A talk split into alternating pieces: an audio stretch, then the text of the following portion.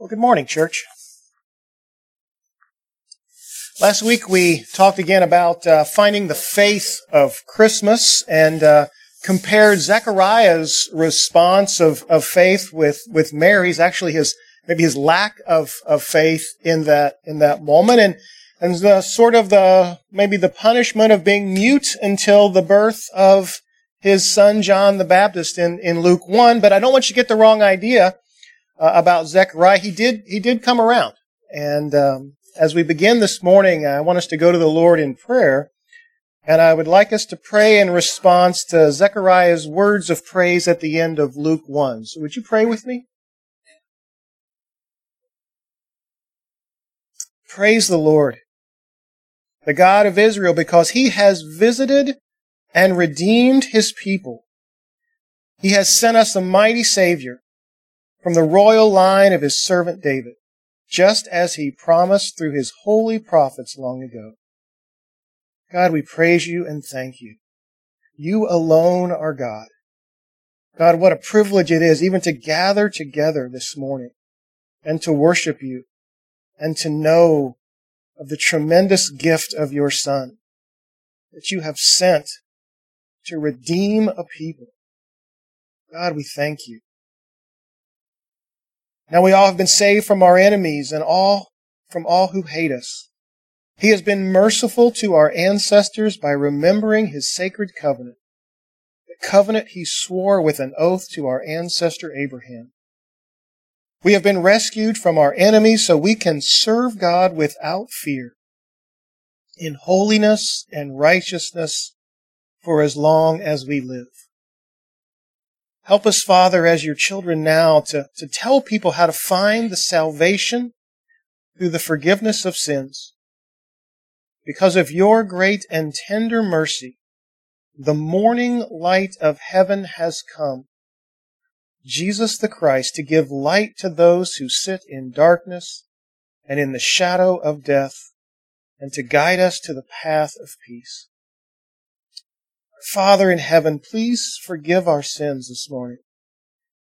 Those sins we have committed, whether by distraction, being too preoccupied by the stuff of earth, or out of outright rebellion against the truth of your word.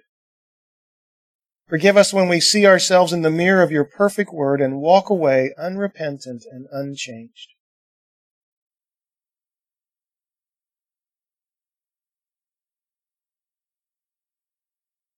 God, we pray with those who are hurting this week.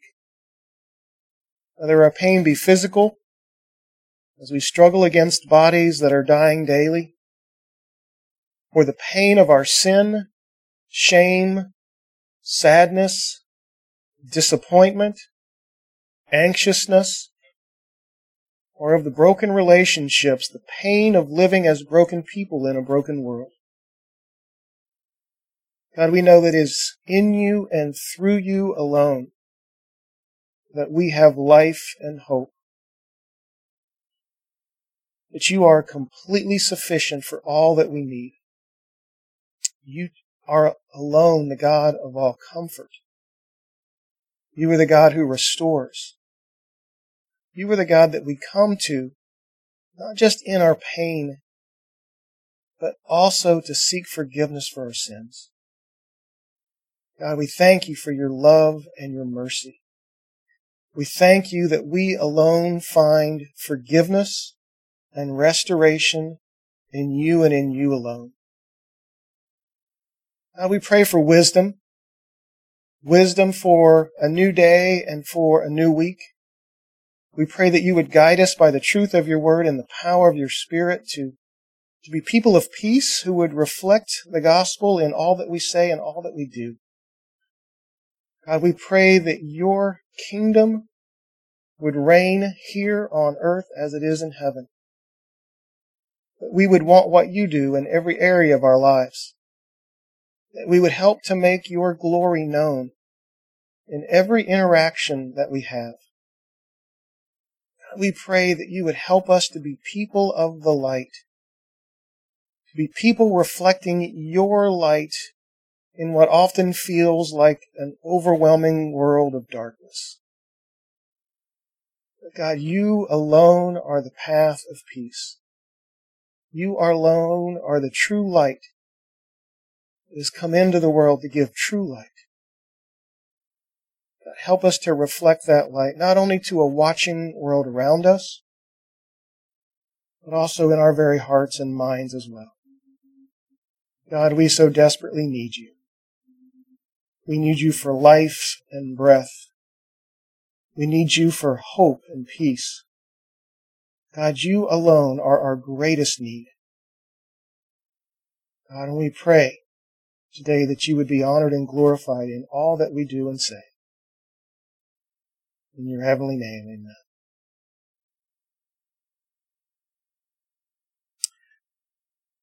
Do you, I even hate to ask this question, maybe I already know the answer. Do you have a, an if then kind of joy? Some of you grammar nerds, what I'm talking about, some of you people who love these conditional phrases and things kind of know that, that we have these if then statements. If this is true, then, then this is true. If this isn't true, then, then this isn't true. And it's interesting when I think about finding the joy of Christmas. Do you find yourself in one of those if then kind of situations? Maybe you don't, maybe you don't say that out loud. Maybe it's not something you've actually thought about. But do you feel like, well, we're going to have a, a Merry Christmas if, if I can find cherry kringles, right? Have you ever had a cherry kringle? Is that just me? If I can find one of those, it'll be a Merry Christmas. If when my siblings all get together, they don't fight. We'll have a Merry Christmas. If I get the Red Ryder BB gun with the compass in the stock, right? It will be a Merry Christmas. Sometimes we don't necessarily say that out loud, but we do, we do feel like we have this conditional sense of joy. This conditional sense that that the, the only way that we'll have true joy is if, well, we get what we long for and what we ask for and what, what we hope for. But, but what I want us to see this morning as we begin to unpack really what joy is, especially what the Bible teaches us about joy, what we look at God's Word to understand the true joy is, we're going to find this morning that, that true joy is only found in the good news of Jesus Christ. True joy is only found through the gospel of Jesus Christ. So if you would, turn with me to 1 Peter. I want to look at a passage that I think really demonstrates this kind of joy for us. It, it points to us the kind of joy that we that we want to reflect at Christmas, the joy that we look forward to specifically at Christmas. It's interesting. If you had a chance to look at that little book we passed around a little bit a couple of weeks ago, The Four Emotions of Christmas by Bob Lepine, talking about those, that, that this season often is one where we talk about things like hope, peace, and joy, often what our Advent themes typically are. But in reality, we all struggle with often a sense of disappointment and stress and sadness. And, and one of the things that he mentions in that little book is joy. Joy is built into Christmas like no other time. Uh, we say Merry Christmas. We don't often say Merry any other holidays. We often don't say Merry Groundhog Day or Merry Fourth of July. That those, those just don't sound the same as, as Merry Christmas. So there's a sense where we're trying to really capture the sense of merriment and joy that really, really we only recognize at, at Christmas. First Peter, I think is a wonderful place for us to look and, and, and stay with me here because First Peter was written to a group of people who were, uh, who were struggling. Uh, they were suffering under outside pressures. They were feeling somewhat scattered and isolated, and as I mentioned, they were struggling often with their own sinful desires. But even through all of that, Peter tells us in 1 Peter 5:12 why he wrote. He said, "My purpose in writing is to encourage you and assure you that what you are experiencing is truly a part of God's grace for you. Stand firm in the grace." That's why he wrote this letter to these people who were struggling with their sinful desires. They felt scattered. They felt isolated. They were struggling under suffering from outside pressures. And he wrote to encourage them in grace. So let's look together beginning in verse 3, I want us just to look at verses 3 through 9 as we think about 1 Peter together. And I want you to listen for some of our, our Advent themes. If you've been with us for the past couple weeks, you know we've talked about the hope, the, the living hope that we celebrate at Christmas. This translation, as I'm going to read in verse 3, talks about the great expectation, living with great expectation. That's the, the living hope that we've been talking about. Verse 7 talks to us about a, a genuine faith, as we talked about uh, faith last week. And today, as we think of joy, I want you to notice specifically in verse 8 the inexpressible joy that gets described for us here. So with me in beginning in 1 Peter 1 verse 3. All praise to God, the Father of our Lord Jesus Christ. It is by His great mercy that we have been born again because God raised Jesus Christ from the dead, now we live with great expectation, the living hope. And we have a priceless inheritance. An inheritance that is kept in heaven for you, pure and undefiled, beyond the reach of change and decay. And through your faith, God is protecting you by His power until you receive this salvation which is ready to be revealed on the last day for all to see. So be truly glad. Some of your translations say, this brings you great joy. There is wonderful joy ahead. Even though you must endure many trials for a little while, these trials will show that your faith is genuine. It is being tested as fire tests and purifies gold through your faith, though your faith is far more precious than mere gold. So when your faith remains strong through many trials, it will bring you much praise and glory and honor on the day when Jesus Christ is revealed to the whole world. You love him even though you have never seen him. Though you do not see him now, you trust him and you rejoice with a glorious inexpressible joy. The reward for trusting Him will be the salvation of your souls. I want us to look at this Christmas joy a little bit today. I want us to look at the joy that, that Christ brings, the joy that we celebrate, the, the reason we have a sense of merriment as we think about the Christmas season from this particular passage. And the first thing I want us to see first and foremost that the joy of Christmas is the joy of salvation. The joy of Christmas that we're celebrating is the joy of the salvation that we have through Christ. Look at how verses 3 through 6 really unpack this good news. They, they unpack the gospel, the joy that, that, that he brings. They, these verses explain the salvation and connect it to this joy. It talks about how God, the Father of our Lord Jesus Christ, by his great mercy, that we have been born again, thinking back to, to, to the Gospel of John, thinking about in John 3 what it means to be born again, born from above. He then talks about the, the resurrection because God raised Jesus Christ from the dead. The reality of the salvation that we have is in Christ and in His resurrection tells us it's our living hope, this great expectation, this inheritance. Verse 5 even reminds us of the good news of the gospel that it's, that's through faith that we receive this good news. We talked a little bit about this last week. It's by God's grace, but we receive it through the gift of faith. And as we receive it, God protects it by his power until the day that we fully receive it. It's, it's, a, it's an unpacking of all the aspects of the good news about Jesus. It's, it's by his grace. It's through the person and the work of Jesus Christ. It's, it's recognized in what he did on the cross for us and, and how God raised him from the dead. This is the full picture of the good news of Jesus Christ right here in an opening greeting to some people who are struggling, who are suffering, and who are feeling all isolated and alone. But I want you to notice the, the connecting word in verse 6. Connecting words are, are great in scripture. They, they point to things. Either, you know, maybe you've heard people talk about the word therefore. You go back and see what it's there for. Well, there are more connecting words in scriptures than there's just therefore. And, and the word this in verse 6 Or the word so in some of your translations in first, drawing us back to everything that we just read. Then verse 6 begins, so be truly glad.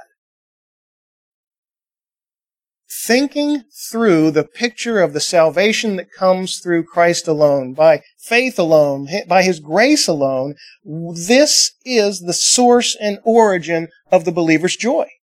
This allows us to have joy beyond any of our circumstances, any of our difficulties, anything that might come our way, that salvation through Christ is this, so we would find joy in, in this life. So that we would find joy in this season. So we would find joy in the face of difficult circumstances. Even thinking about the words Mary again, uh, thinking of the, the Christmas song we often sing, God rest you merry gentlemen, let nothing you dismay. Remember Christ our Savior was born on Christmas Day to save us all from Satan's power when we were gone astray. Again, a picture of what Christ has done for us through his death, burial, and resurrection to save us all from Satan's power when we had gone astray. Then the refrain, tidings of comfort and joy. Tidings of comfort and joy. For the follower of Jesus, the source of the joy that we have in this life is salvation. It is salvation in the person and the work of Jesus Christ. That's what these verses 3 through 6 are unpacking for us, and that those connecting words in verse 6 are drawing us to, that there is no joy apart from knowing the salvation that Jesus Christ brings. Everything else is temporary. Everything else is conditional. The only true joy we have is the salvation that comes through Jesus Christ. But there's good news with this salvation that not only is this the joy that we receive from God, but it's also an enabling joy. If you look with me, that this next second thing I want you to see is another one of these transition words. Look at, look in six. In verse six, it says there's wonderful joy ahead.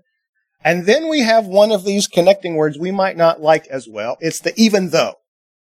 Even though kind of sets us up for, uh-oh, here, here comes maybe some more challenging news to think of. We have joy ahead. Uh, uh it, it is only in knowing Jesus Christ and the gospel but now we have a transition that says, even though, and it, and Peter's telling this group of struggling folks that even though you must endure many trials for a little while. I wish it said many, like M-I-N-I, but it doesn't say that. I would prefer if it said many. We have little bitty trials. It doesn't say that. It says many. Like several trials what I think Peter wants his hearers to hear, and what I would want us to hear too as we think about the kind of joy at Christmas, that this Christmas joy, the joy is greater than our struggles. The greater, the joy is greater than our circumstances. The joy is greater than our, our situation. Again, thinking about how the people were struggling that he was writing this letter to, to tell them that what they're experiencing right now the joy that comes from God is far greater than any of those struggles, whether they be many or many. His joy is far greater. He, he unpacks it in some neat ways. He talks about how they're, they're temporary for a little while. And as you and I who like things that are temporary, we hope they're a little less wild than they are wild. But, but we struggle with that, that they're, they're temporary. And, and then he says some things that are a little more challenging for us to think through, yet when we look at the totality of scripture, we know that they're true. We know they're true in other people's lives. We just don't like to experience them in our own lives. And that's this picture of them being necessary and strengthening. He tells them that the, the difficulties and struggles that they're going through, they're temporary, but they're also necessary and strengthen it. He compares it to the picture of the purification of gold. And then he says, hey, you know what though? Your faith is worth far more than gold. The faith in Christ, the joy that comes from it is far more than gold. But I want you to understand how gold is processed. It's, it's heated.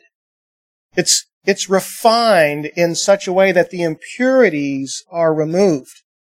And, and what Peter wants his readers to understand and, and you and I to hear is as much as we would like to avoid these struggles, that as much as we would like to avoid these trials, that, that the joy that is so much greater that comes from Christ allows us to endure those trials. It, it, it's an enabling joy that helps us through those trials and helps us to see that while they are temporary, while we're longing for something else, they are necessary and strengthening in increasing our faith and dependence on Christ and on Christ alone. Sometimes it's those trials and struggles that point to all of the things that you and I sometimes either willingly or sometimes unwillingly put our faith and trust in that we shouldn't put our faith and trust in. Sometimes when those things are removed in trials, it's that refining process that shows us we had no business putting ourselves in, putting, putting ourselves, putting anyone or anything in the place of, of God.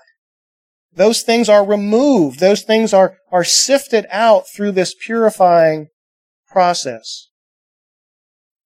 But then look in 7. So when your faith remains strong through many trials, when it's when it's been through this enduring, necessary, temporary, strengthening process, it will bring you much praise and glory and honor on the day when Jesus Christ is revealed to the whole world. Paul told the church at Corinth in 2 Corinthians 4, 16 to 18, that's why we never give up. Though our bodies are dying, our spirit are being renewed every day. Though for our present troubles are small and won't last very long, yet they produce for us a glory that vastly outweighs them and will last forever.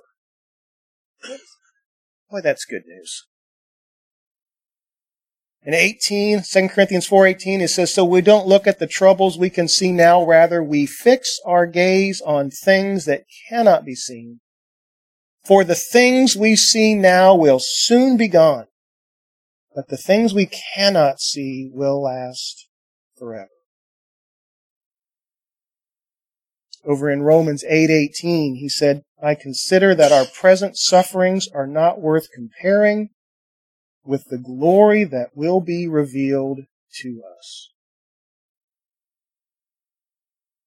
This is the joy that we celebrate at Christmas. The joy that equips us to show us that this coming joy, the coming of Christ, the gift of salvation, this joy that we celebrate at Christmas is the kind of joy that enables us to live through difficulty, through suffering, through sadness, through disappointment, it's the kind of joy that causes us to, to recognize who Jesus is and all he has done and to long for the day of his appearing. Moves us beyond our circumstances.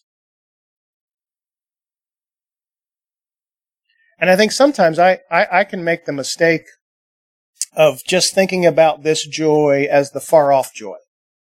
Uh, I think I can make, I, I, can sometimes have the grin and bear it joy. Do you know what the grin and bear it joy is? That a phrase that you're familiar with? We're just going to white knuckle our way through this. We're just going to, we're just going to grip it real hard and make the best of a horrible situation and try to suffer on through.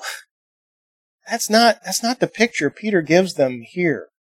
He gives them one of inexpressible joy how, how possibly does, does he do that? How does he, how does he move them from this white knuckle grin and bear it sort of suffering to get through and the long for hope? Now there is a hope that we're longing for, but in verses 8 and 9, he links that joy to them right here and right now.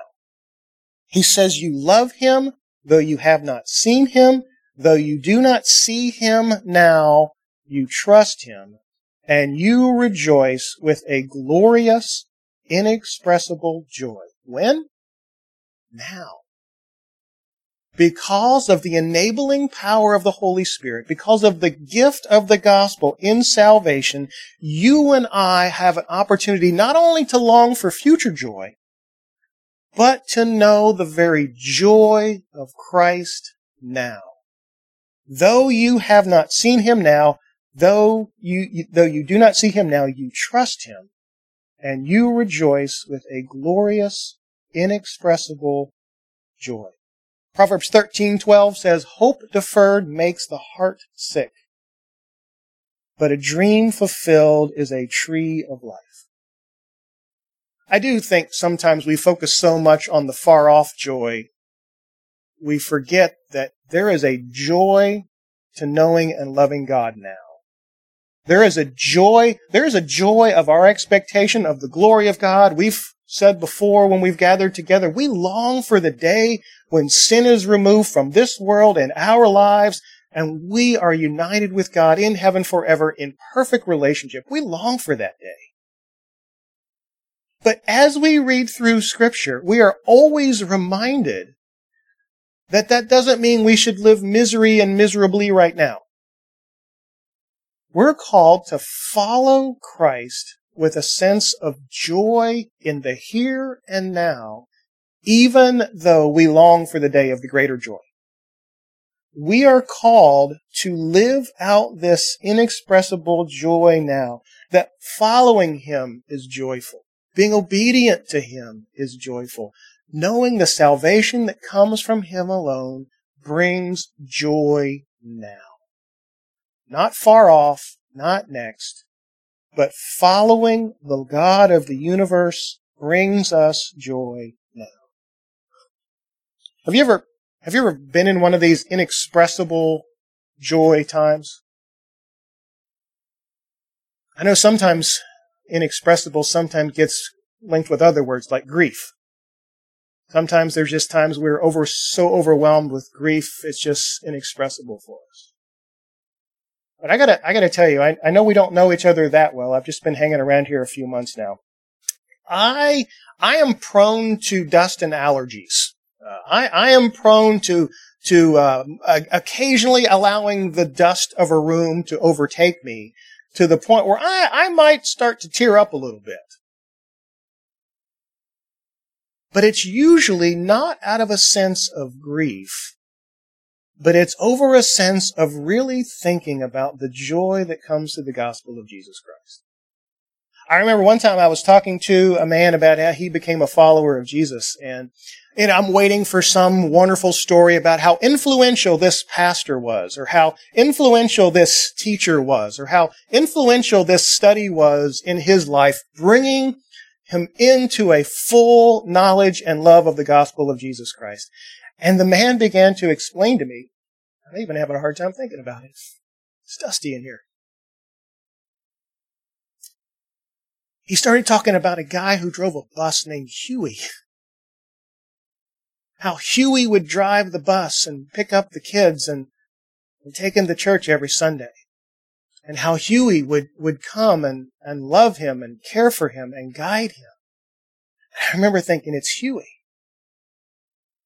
As much as we think the glory of God looks like people on platforms or people who write books or, or whoever, that the joy of salvation was brought to this man by Huey, the guy who drove the bus faithfully every week. For some reason in that moment, I, I couldn't even talk. I was overwhelmed with an inexpressible joy that the God of the universe who brought salvation through Jesus Christ, he shares that gospel through Huey the bus driver.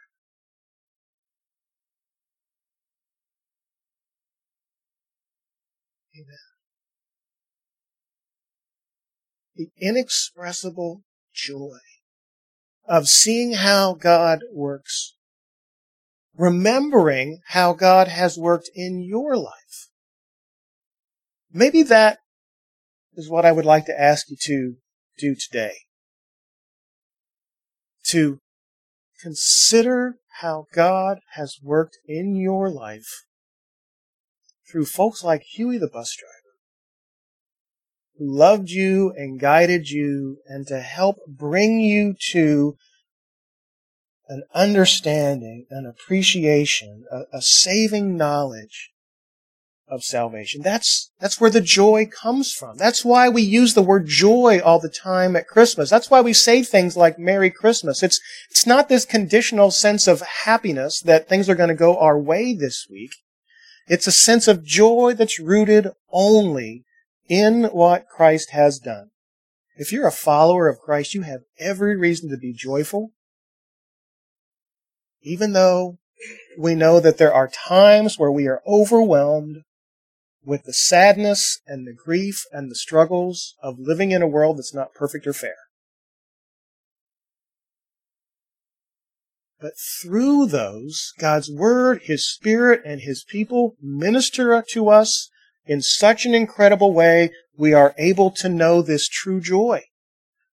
This joy of the gospel, this joy of salvation, this joy that is far greater than any of our struggles. And it's not something that's an off in a distance sort of joy. It is the joy of the here and now. I would ask that, that if you, if you have put your faith in Christ, I'd like you to do a inventory. I'd like you to think back. Maybe you are going to come up with people and books and situations.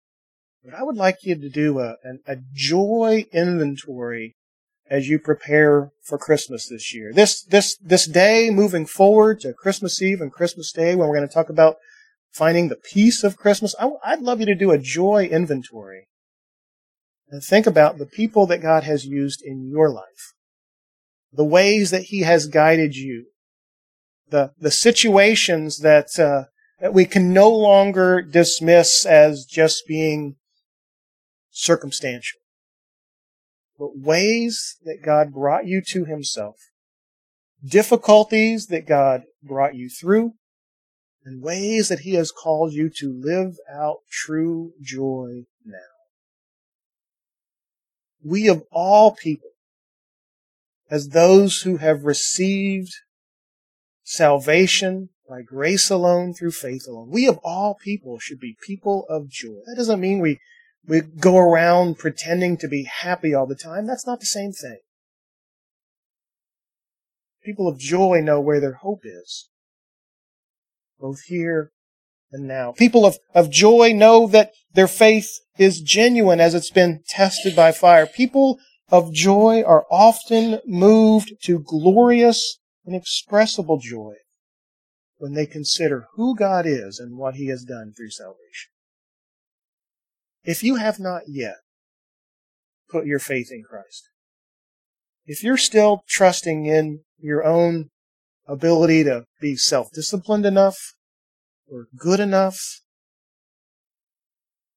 or righteous, or dare we say self righteous enough, that you have not surrendered all of that and recognize that it is truly through Christ alone and through His salvation that any of us have any hope or any hope for joy,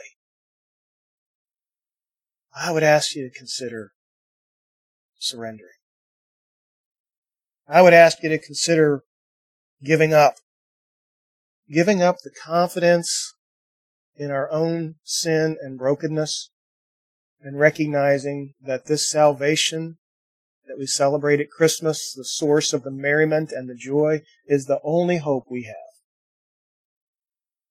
I would ask you to put your faith in Christ, in what Christ has done alone. Not in ourselves, but in what Christ has done alone. For those of you who have put your faith in Him, I pray that you will live in this joy. That you will live daily in the inexpressible joy that's greater than our struggles, that's not future and far off, but is in the here and now that comes to us by the gift of salvation. Would you pray with me? God, thank you.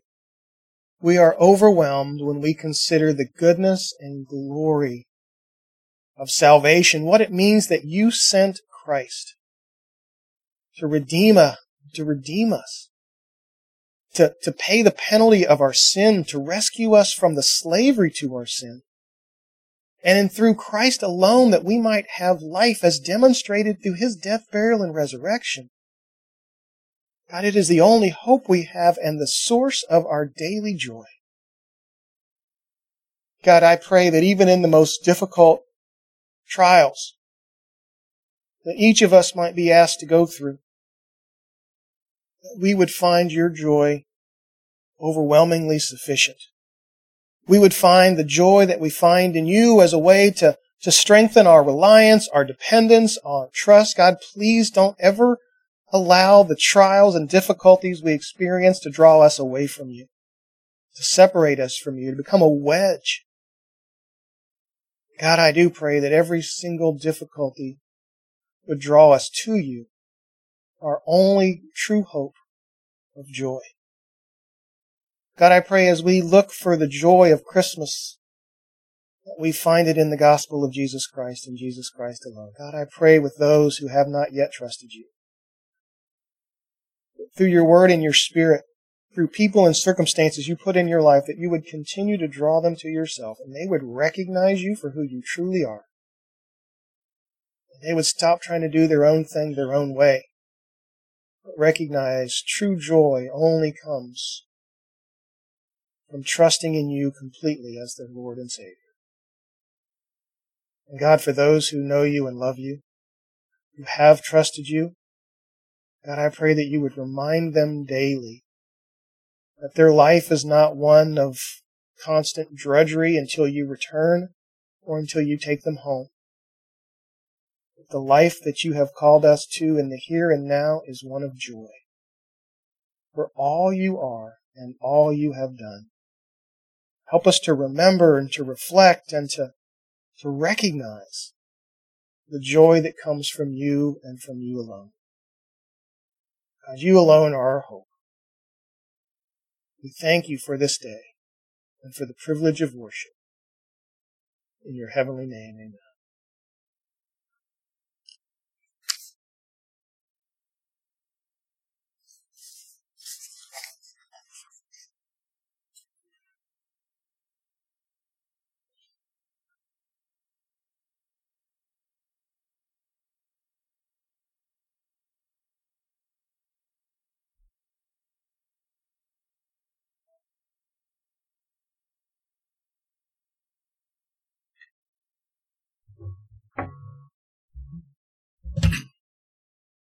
Hope you have caught the